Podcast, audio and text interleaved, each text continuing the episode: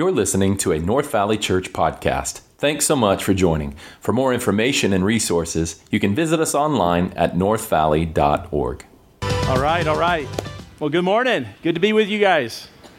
All right. Well, hey, if you have not joined a community group, I want to encourage you to do that. I was just talking to a guy right outside uh, these doors right before service, and it is the next step to get connected to the church. It's an incredible opportunity. Some of your best friends uh, might just be in that community group. I, how many of you would just say, Some of my closest friends are in the community group? Raise your hands for me. Look around. Isn't that cool? Let's celebrate that. That's really good. Yeah. So, a part of the reason why is the Christian life is the best life. And then when you do uh, form that friendship and with other folks, and, and man, it's a meaningful experience. So, don't do life alone. Make sure you sign up. You Go to northvalley.org. You can do it. It's not too late. I want to encourage you to do that. So, um, well, I want to share with you a story as we get into today's message. Um, how many of you uh, would say that uh, you're, um, you don't struggle with road rage, but uh, maybe you have in the past? I'll just let you off easy. Okay, look, look out for these people, ladies and gentlemen. Um, not too long ago, I was driving my truck, and um, my daughter was in the car with me. She's uh, very young at this point in time, and uh, we're driving, and then all of a sudden, the road changes from two lanes one way to one, and the signs came up and saying, you know, merge, right lane closing, or whatever. And so she's in the back, and I'm driving, and I'm thinking, a mountain road. It's, you know, I don't want to get behind this individual. I'm going to pass this guy and I'm just going to hammer down. So I had some Flowmasters on the truck and it sounded real nice. So I said, whoa, start passing. And sure enough, it happens. He doesn't want to let me pass, you know? So then I just give it a little more. Whoa! And we're starting to race down this thing. I'm thinking, why, why are you doing this? You know? So I get it, and sure enough, the V8 kicks in and I'm able to pass. So then we're driving along, and um, you know, then all of a sudden it opens back up to the two lanes. You know that scary moment when you're like, "Oh, great, I'm going to see this guy again." It opens up to the two lanes, and uh, we're driving, and sure enough, I'm like, I'm not going to get into this with this guy. I'm just going to let him pass me. Obviously, he wants to go faster than I do. That's great. So he just starts to, you know, uh, go past me, and I'm just like chilled out. And uh, my daughter is thinking, like, Dad, punch it, you know, gas it, do it again. And so I'm like, no, no, no, no, no, we're good. I, I don't want to get into something here. So he blows past me and he leans his hand out the window and shoots me the finger. And I look at it and I kind of chuckle. And my daughter says, What does that mean? I said, Sweetie, it means we're number one. and so, sure enough, it opens back up, and she said, Well, we're not number one anymore. And I said, You're right about that. Well, maybe we'll fix that. So, sure enough, it comes again, and the lanes open up, and I think, ah, what the heck, I'm going to go for it. So, whoa, I start to floor it. My daughter just leans out her window and goes, You're number one. just kidding, she didn't do that. Uh, but don't you know that's it's confusing. Uh, this morning, what we're going to do is uh, talk about light and darkness, and darkness has a metaphor. It could mean a, a lack of knowledge that you just don't understand. This is why we say, um, "What are you in the dark about this situation? Shall I enlighten you?" Uh, dark is a metaphor in the Bible, not just for a lack of knowledge and not understanding something. It's also a metaphor for um, not knowing Jesus Christ, not understanding the truth of God and who He is. It is walking in darkness, as the Bible describes it. Uh, darkness also represents evil. Darkness also represents uh, walking and living in sin. They walked in darkness. Light, on the other hand, represents God's righteousness, His goodness. And uh, this is uh, a metaphor that is a mega metaphor uh, as we're going to look at this morning. We are uh, in John chapter 8, verses 12 through 30 this morning. Uh, the title of the message is today is I am the light of the world. Jesus proclaims this. This is the second great I am statement, a very strong identifier that he is God. And then what we're going to see is that uh, there are four truths for us to live by, meaning, what can we live by if we really understand and believe an idea that there is light in darkness? And in American culture, as Christians, ladies and gentlemen, you need to understand that we have kind of come out of an era in church evangelicalism where uh, nobody wants to speak out against the dark because they're afraid. Half of you probably voted for Trump, but you didn't want to tell anybody because you were afraid of how much you might be persecuted. Um, we live in an, a time frame where to bring light into a situation means there's going to be significant ramifications on how you bring light into that situation. Most of the church today will tell you what they are for, while most of the church today will not tell you what they are against. Does that make sense? They, they will not speak up and tell you what they're against, but they will tell you what they are for. This is why some of you are here. Because you're like, Pastor Ryan, I appreciate you telling us what sh- we should be against. Here's the reality in the Christian life there is light, good, goodness, righteousness. There is darkness, evil, sin, wickedness. We, as Christians, are called to live in the light. Amen? So Jesus is coming to the temple. Um, I think this is at the tail end of the day. Earlier that morning, he had uh, been, uh, uh, been thrusted into a situation where a woman who was caught in adultery is thrown before him. Uh, he's in quite a dilemma. Uh, if he makes the decision uh, to follow the biblical law, she would be stoned to death. If he makes the decision to dismiss it, he could be liable to Rome. Uh, they want to trap him. Earlier that morning, I think, is a great example of a woman who was walking in darkness. Jesus is the light of the world. Um, it's the end of the day, the, the, the sun is setting. Uh, we're at the temple. Jesus is there. Verse 12, Jesus says, Again, Jesus spoke to them saying, I am, help me out, the light of the what? The world. He says, Whoever follows me will not walk in darkness, but will have the light of life. I believe this is at the end of the festival week as well. There's been a lot of darkness and debauchery going on, perhaps, as the festivities continued. Perhaps the women and children, many of them went home and said, We got to get back to normal life. We can't party all week. So a lot of the men and some of the ladies stayed back. The festivities are going on. Uh, this would be Jesus' statement. Here is the backdrop of this statement. During the Feast of the Tabernacles, that is that long feast, uh, or the Feast of Booths, uh, there was a great ceremony called the illumination of the temple, um, which involved the ritual lighting of four golden oil fed lamps in the treasury. This would be one section of the temple. These lamps were huge uh, menorahs or uh, candelabras, is what they're called. They were 70 feet high, 75 feet high.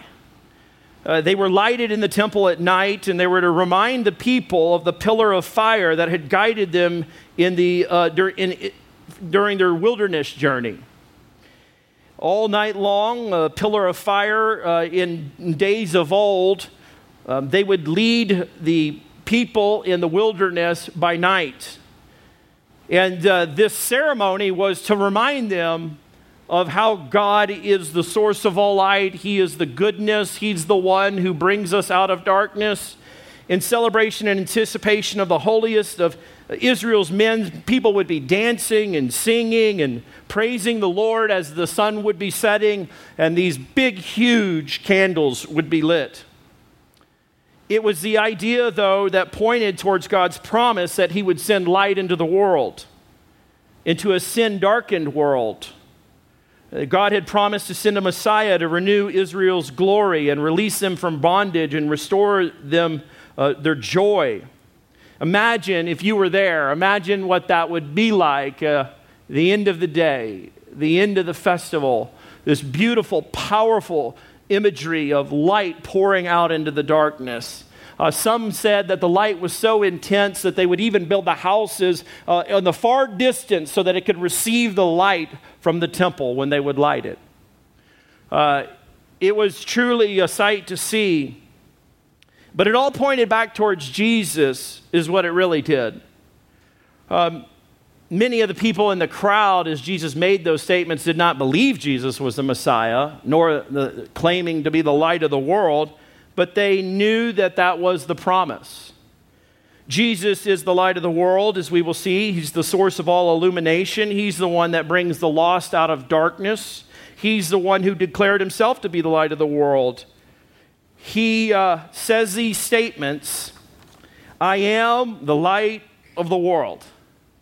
Very powerful phrase that we'll look at later in today's message. And then he says a couple of other things.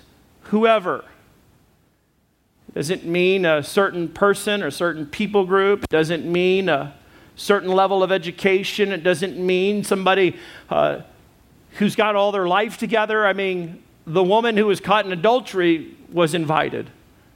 Uh, all of them, anyone, whoever follows me, Jesus says, will not walk in darkness, but will have the light of life. There are several key phrases in there that we're going to draw upon today for, so that you and I can understand four really critical truths about understanding light and darkness in the spiritual life. Let me finish out the text and we'll come back to verse 12. It says, uh, So the Pharisees said to him, You are bearing uh, witness about yourself your testimony is not what? It's not true. Uh, immediately, there's controversy. Uh, Jesus is uh, teaching. For him to say, I'm the light of the world, would have been uh, uh, kind of interrupting the illumination of the temple ceremony. It's like uh, he, he robbed the glory of the moment. When Jesus says that, the temple's lit up. And then he says, I'm the light of the world. They're like, No, you're not. You're just a man. Some in the crowd are, I think he is the light of the world. I think that's the Messiah. Verse 14, Jesus answered, Even if I do bear witness about myself, my testimony is true. For I know where I came from and where I am going, but you do not know where I come from or where I'm going. He's speaking to individuals that are in darkness, they're lost. Jesus is right in front of them, He's performed miracles. When you were lost, it didn't matter if somebody shared the gospel with you, it just went in one ear and out the other. So many times. I think somebody preached the gospel to me, not someone, I think dozens of people preached the gospel to me, probably about 40, 50 times. Seriously, great clarification in one ear, out the other. Why did I not receive it? I was lost, I was in the dark, didn't understand. So they don't know what's going on. Verse 15, Jesus says, You judge according to the flesh, I judge no one. What he's meaning there is in Jesus' first coming is he didn't come to judge the world, that he will come back and he will judge the whole world. There is a day coming called Judgment Day. Every believer, by the way, will face Judgment Day for how you lived this life. But he will judge the righteous and the unrighteous in his second coming. In his first coming, he says, I judge no one. Verse 16, he says, Yet even if I do judge, my judgment is true. For it is not I alone who judge, but I and the Father who sent me. Verse 17, in your law it is written that the testimony of two people is true. So they're frustrated. They're like, uh, confused about this, Jesus brings clarity that you need uh, two or more witnesses. Verse 18, Jesus says, I am the one who bears witness about myself, and the Father who sent me bears witness about me. Do you remember when Jesus uh, was baptized? He identified with John the Baptist, and a voice from heaven broke out, and God the Father said, This is my Son. God the Father has approved Jesus publicly. Jesus knows this. Verse 19 they said to him, Therefore, where is your father? Uh, why were they asking that? Uh, probably because Joseph was not in the picture at this point in time. They're referring to Jesus' adoptive dad, his earthly father. Uh, Joseph, uh, many church historians would think that maybe that he's passed on. Uh, we don't see uh, where Joseph is, and they're kind of confused and don't know where whose father is who. They don't really understand what Jesus is talking about. Jesus answered and says, You know neither me nor my Father. And he's speaking about his heavenly Father. He says, If you knew me, you would also know my Father also. Jesus is one with the Father. Uh, Jesus is God. He's already claimed that. Nobody else claims that, by the way. Buddha, Muhammad, Gandhi, none, none of them claim that. Jesus did. This is, what, this is what unique about Jesus. Proclaims himself to be God. To say the words I am would have been a clear signal to everybody around. This is he's claiming to be God. Verse 20 these words he spoke in the treasury as he taught in the temple. And this is where the, can, the candelabras would be, the huge uh, outpouring of light. And he's saying he's the light of the world. He taught in the temple, but no one arrested him. John adds the note because his hour had not yet come. He's in divine timeline, sovereign steps going right according to God's plan and purpose. Verse 21 So he said to them again, I am going away, and you will seek me, and you'll die in your sin.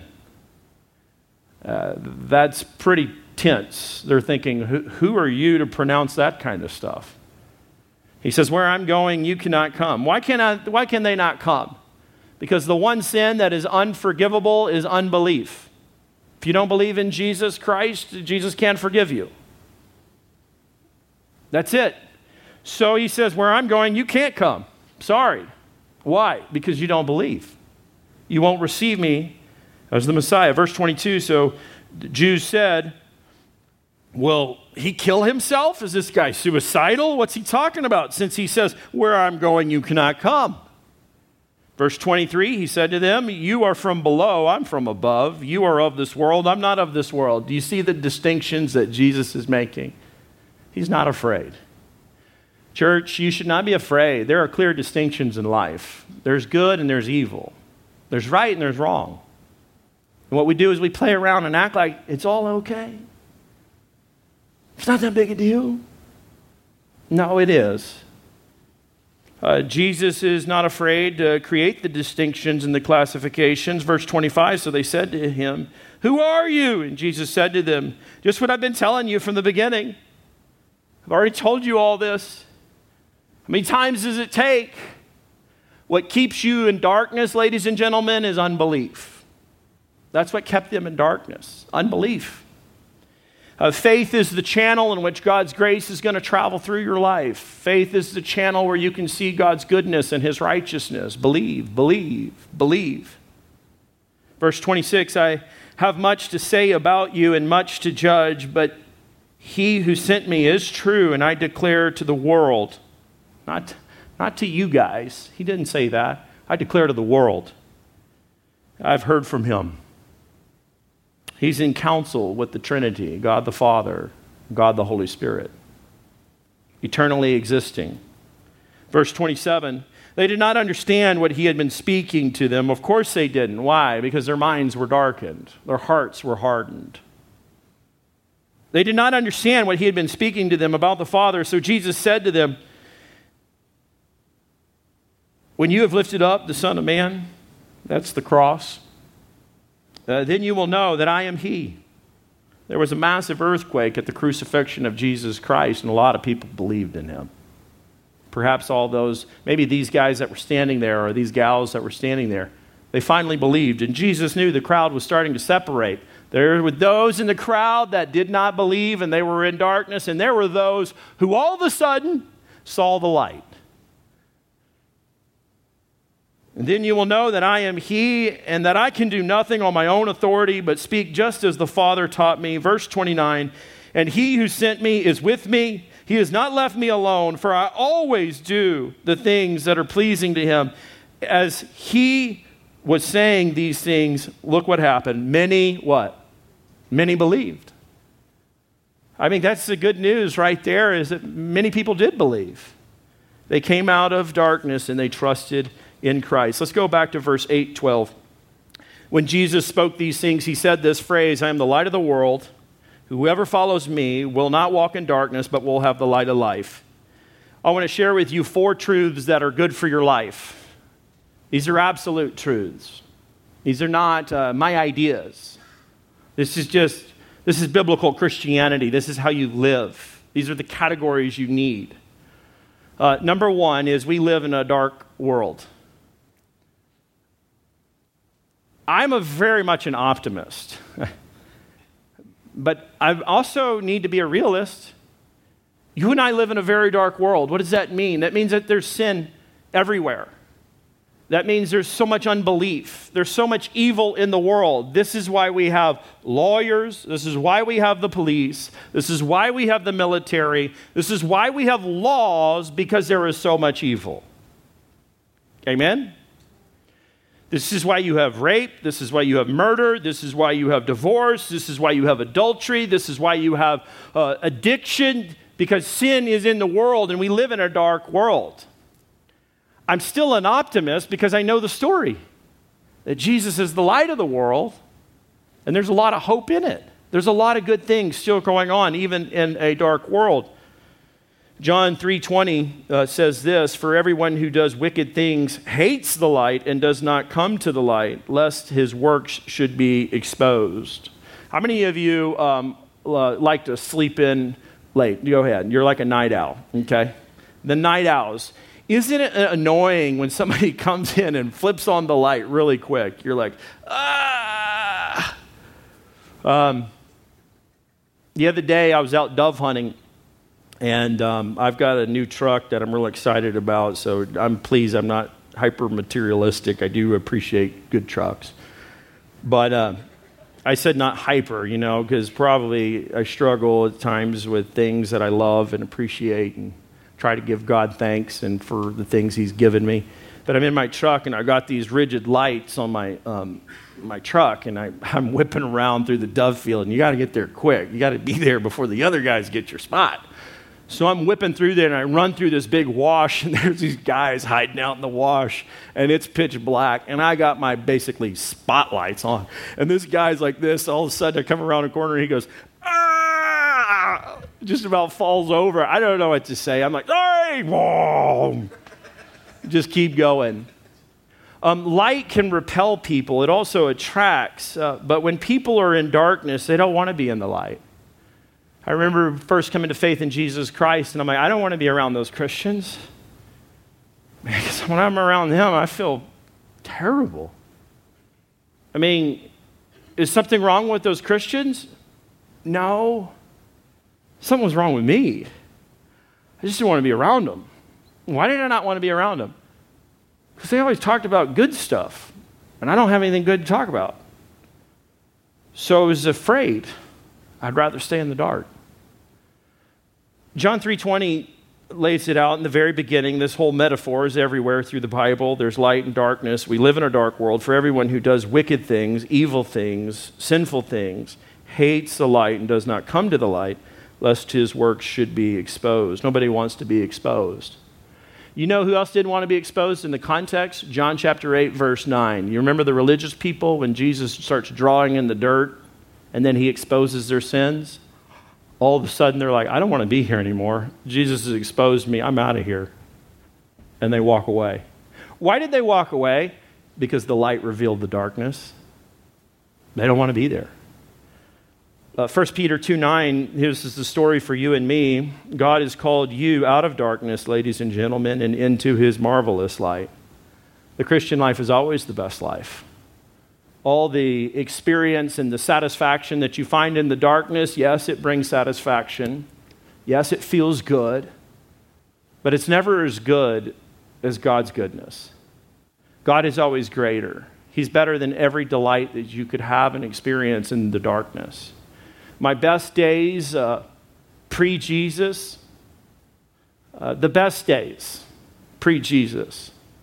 Um, I would never trade them for my worst days post Jesus. My worst days are still better. Um, God has called you out of darkness and into his marvelous light. What are you doing? What, what, what, are you in? What are you involved in? What are you ashamed of?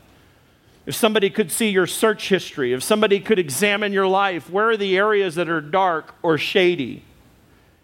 God's called you out of darkness and into his light. Ephesians 5:11 says, "Take no part in the unfruitful works of darkness, but instead expose them."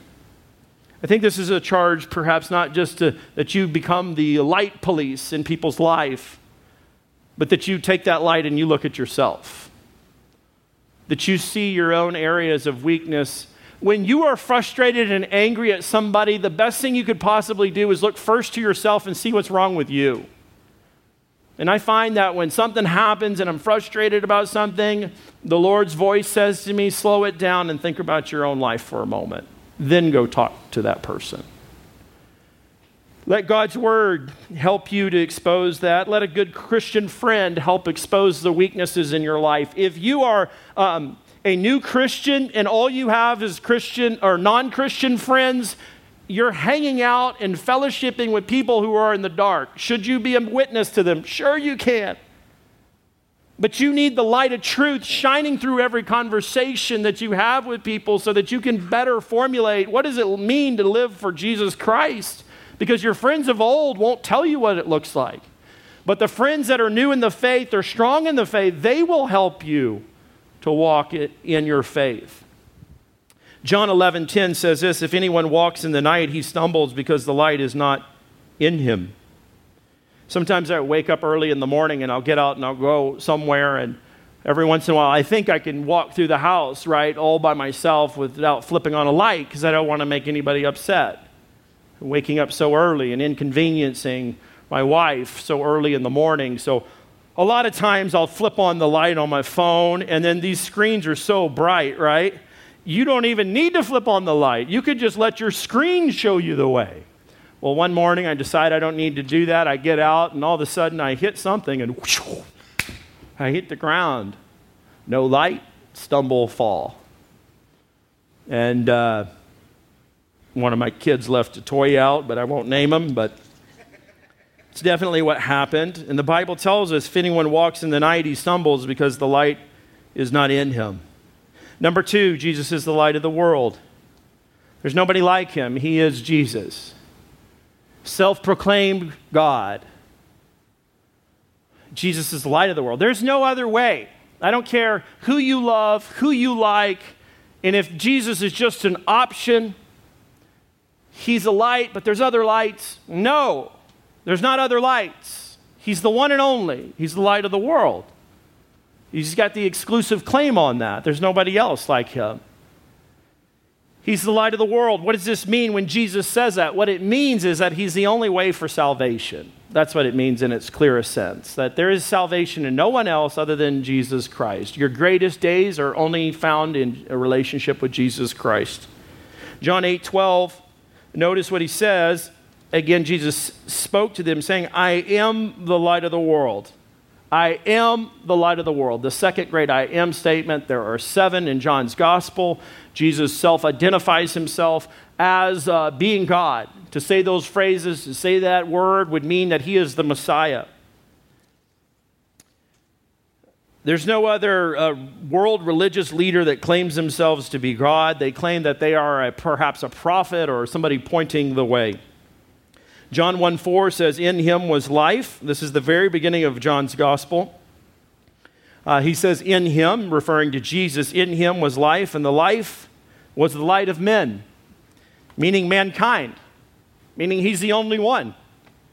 Uh, Jesus Christ is the light of the world. There's no other hope in anyone or anything other than Jesus Christ. John 1 5 continues and says, The light shines in the darkness. How good is that? And the darkness has not overcome it. Light is always more powerful.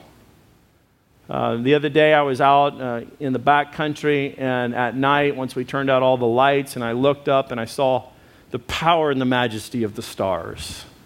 Beautiful. In Phoenix, you can't see them oftentimes because the light around us dims it, it dilutes it. Uh, this is why I think it is in Flagstaff they have a black sky policy where they, or in Sedona. There's something powerful and beautiful about that. There's a massive contrast between light and darkness. And the good news is, ladies and gentlemen, the light always shines the darkest or the brightest in the dark. The darker it gets, the brighter it is for the uh, Christian for Jesus Christ. Here's what Watchman Nee said. He was a uh, Christian, uh, persecuted Christian church leader in China in early 1900s. He said, To secure one's freedom, the Christian must experience God's light, which is God's truth. You can't experience the freedom that you need in life apart from receiving Jesus Christ. Uh, Watchman Nee would have known darkness. He was imprisoned his last 20 years of his life, imprisoned. And yet he was still a light in the darkness. If you think about how uh, oftentimes what happens in um, uh, times of war, uh, soldiers will be captured and they will put into isolation. And darkness uh, has an overwhelming power to break people down. They'll put them in the black hole or the dark hole. They'll put them down in a place where they can't see anything. Watchman Nee experienced much of that. To secure one's freedom, the Christian must experience God's light. My question is have you experienced God's light? What does that mean? It means God's truth. What is truth? Jesus says, I am the way, I am the truth. Jesus is truth. Number three, you must, we must follow Jesus. That's the second part or third part of this passage, or implication here is that you need to follow him. Some of you know about Jesus, but you just don't follow Jesus. Following Jesus is part of the Christian life. Um, you don't have to uh, follow him at such a high speed that he is blazing through life and you could never catch up because he's just too fast. All the time in the Christian life is described as just walk. Just the Christian life is a walk. You don't have to be super athletic, you just got to walk. This is why a lot of old people go early in the morning and they go on a walk. And they're going to live longer because they're walking. I don't see a lot of old people running I mean, that would be cool. Uh, you go to Colorado, you see the old people running up and down that mountain. You're like, how did you do that? Well, they started walking early. And they keep, keep moving. Jesus says, whoever, this is the good news for anybody that you're sad about or you yourself are confused whether you could be a Christian. He says, the invitation's for whoever. Whoever follows me will not walk in darkness, but will have the light of life. You know who followed Jesus? The woman that was in the darkness. The one, earlier that morning, that was a great example of a woman who was walking in darkness and living in darkness. And she thought she was going to her death sentence, but instead she got eternal life. Instead, she was not condemned. Instead, she was given a second chance. And Jesus tells her, Don't sin anymore. He calls her out of darkness and into light. What a great meeting for that woman. When it seemed like a tragedy, it ended up being some triumphal moment in her life. What does this mean in the context? I would say this Exodus 13 21. It tells the story of the pillar of light for the nation of Israel. Uh, when it was really dark out there, they couldn't figure out where to go. And then God, in His supernatural power, would send this powerful light to guide them through the wilderness. Exodus 13 21. And the Lord went before them by day in a pillar of cloud to lead them along the way, and by night in the darkness, a pillar of fire to give them light that they might travel by day and by night. What does it look like for us to understand light and darkness? What are the truths to live by? Is Ladies and gentlemen, you have to follow him. If you are a true believer in Jesus Christ, you will follow him. You don't want to you don't want to be in the darkness. You know this is the way. This is how I do life. I'm going this direction.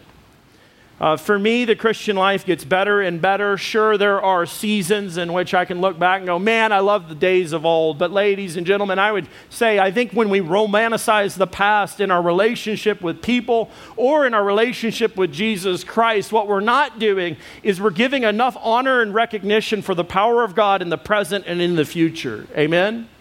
It's what you're doing is you're romanticizing the past, but the whole Christian life is a movement forward. Follow me, Jesus says. Follow me. In every season, in every situation, follow him. Jesus called people to follow him. How about Matthew the tax collector? Luke 5 27, this is what Jesus said. Uh, Luke records after this, he went out and he saw a tax collector. This is a uh, corrupt leader somebody who was incredibly wealthy and good, uh, working under the corruption of Rome and would co- uh, charge exorbitant amounts of money so that he could fill his pockets. After this, he went out and he saw a tax collector named Levi. Matthew will be his new name. Sitting at the tax booth, and Jesus, he said to him, two words, help me out, follow. That's the Christian life. You don't have to be in front of Jesus. You don't have to run real fast. You just need to follow him. Do you know what Matthew did? He said, You got it. Okay?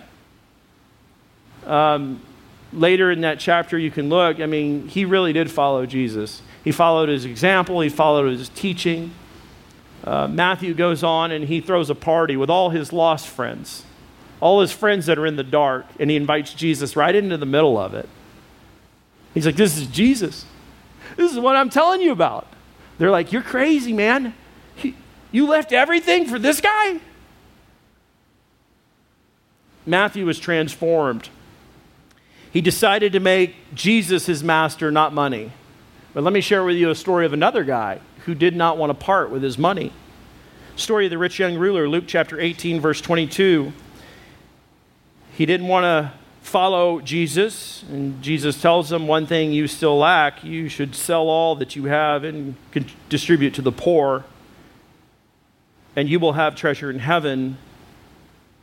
And come and follow me.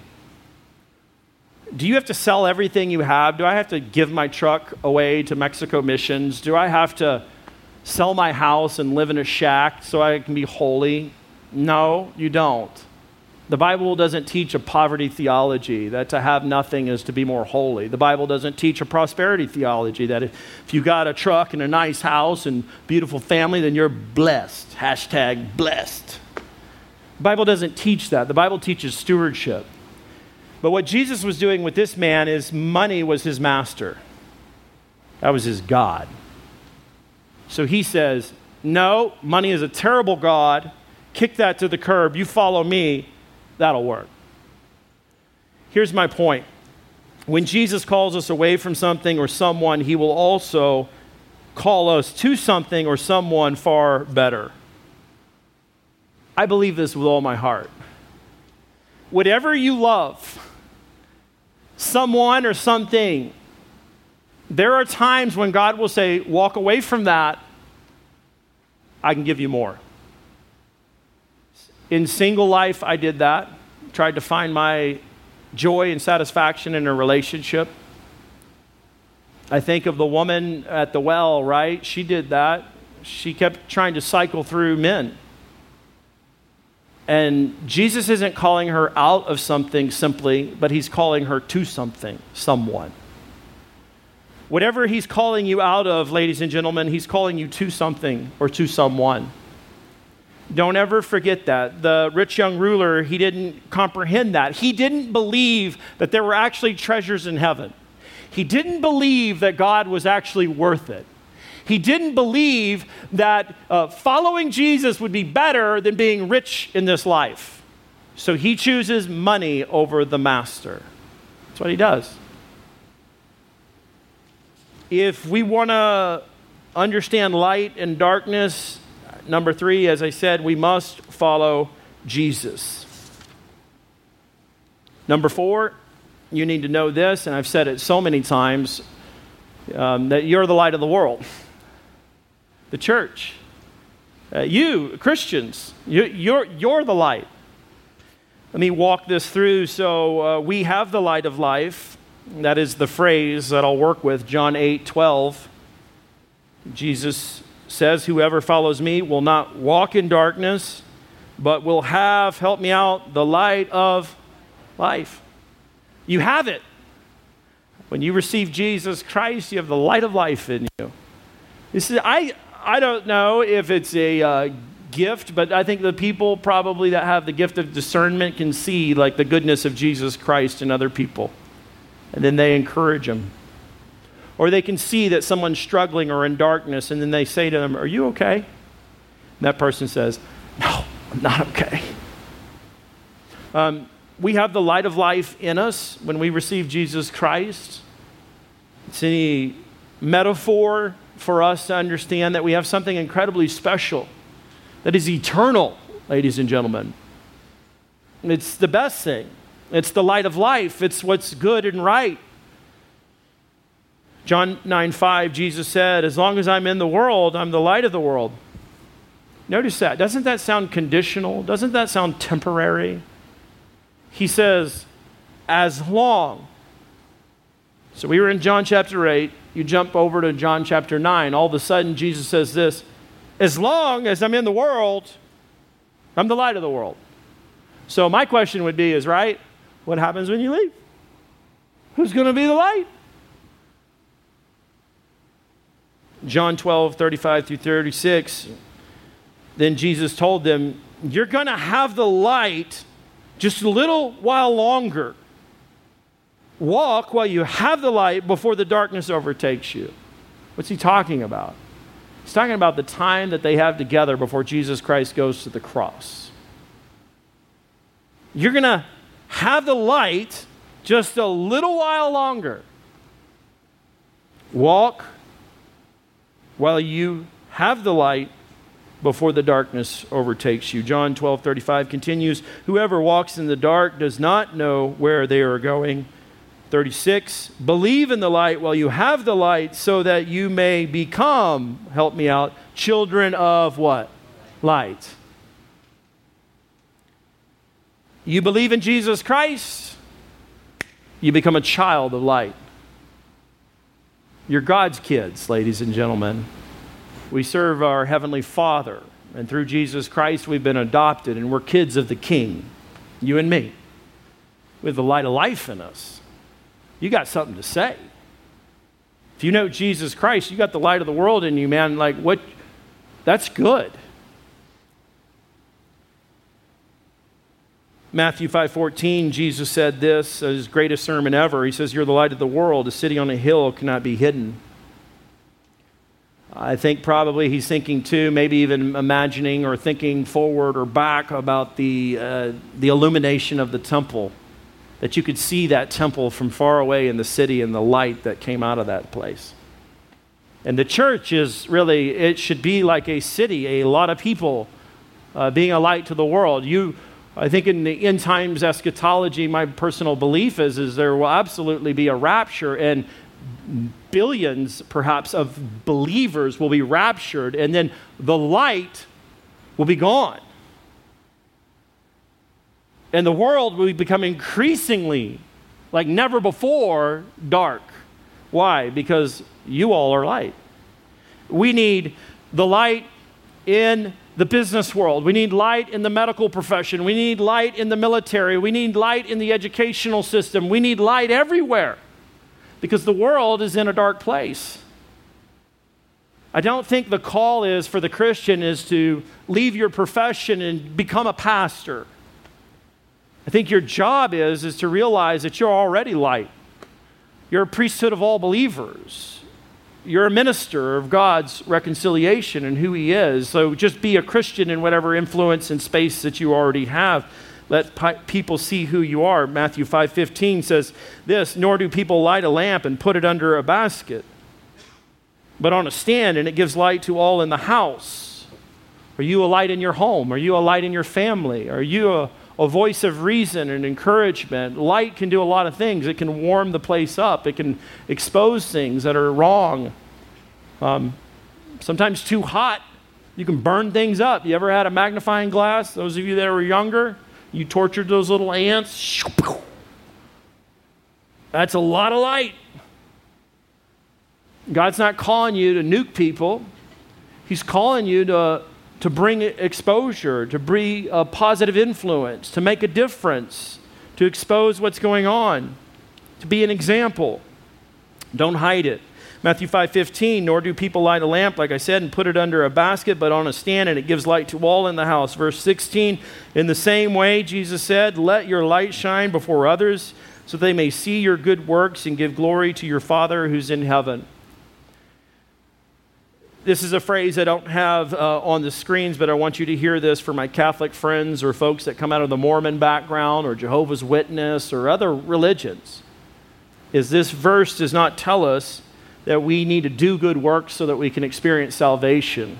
What this verse tells us is that we are not saved by good works, but we are saved for good works.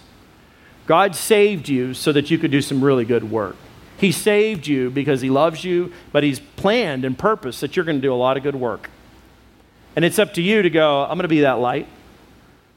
I'm going to make a difference. I want to serve God. Doesn't matter if you're 15 or 51. You got a calling on your life. So don't ever forget that. In closing, I'll remind you of a uh, an old book or movie for those of you that don't read books uh, Two Towers, Lord of the Rings. There's a scene in Two Towers where Sam the Wise has come along Frodo. And uh, Frodo has the ring, and he's supposed to carry this ring, and it's a heavy burden, it's a heavy responsibility. And Frodo has is the hope to overturn evil, and Samwise is the wise is his helper, and he says this when Frodo's incredibly discouraged. she says, There's some good in this world, Mr. Frodo, and it's worth fighting for. There's a lot of good in this world, and it's still worth fighting for. Amen? Let's pray. Heavenly Father, thank you for your word. I do pray for all of us that we would just embrace the clear, simple truths. Um, we do live in a dark world, but there's still so much good in it and we're going to be that light. Father, for those that are walking and living in darkness, here is the opportunity. You say, Whoever follows me will not walk in darkness, but will have the light of life. For all of you who perhaps would say, I don't know if I would go to heaven if I died today, I, I want to get right, here's your invitation. Would you pray with me? Heavenly Father, I'm, I'm going to follow you. I believe in Jesus Christ as the light of the world expose my sin, expose my darkness. Thank you for calling me out of darkness and into your light. Thank you, you adopt me and make me part of a family forever. In Jesus' name, everybody said, Amen. Well, hey guys, um, I want to say thank you for all of you who give and serve at this church. You make our ministry and all of our missions possible. Um, I want to say uh, giving is a great way to expand light. As I uh, have talked even this morning with some individuals saying, hey, I've got some resources I'd like to donate and contribute towards the work in the Navajo Nation. I'd like to contribute towards the Mexico mission. And next week, um, Scott Schwarzentrooper, uh, the president of I 68, will be here preaching about some of the mission work that's going on in Mexico. I take that trip with my family every year. I think Maya has been on four house builds. She's nine, ten years old. And um, you can do it. Uh, but if you can't go because it doesn't work with your schedule, you can give. That's partnering. Uh, Jesus has called the church to be a light to the world. This would include locally and globally. So when you give, when you serve, you're is increasing the light opportunity for people to walk out of darkness and experience his light. So thank you for giving. If you don't give i want to encourage you to take that step uh, when you're ready and there's four different ways you can do that. But thank you all of you who give and serve at this church. You're making a big difference. All right let's continue to worship. You can stand.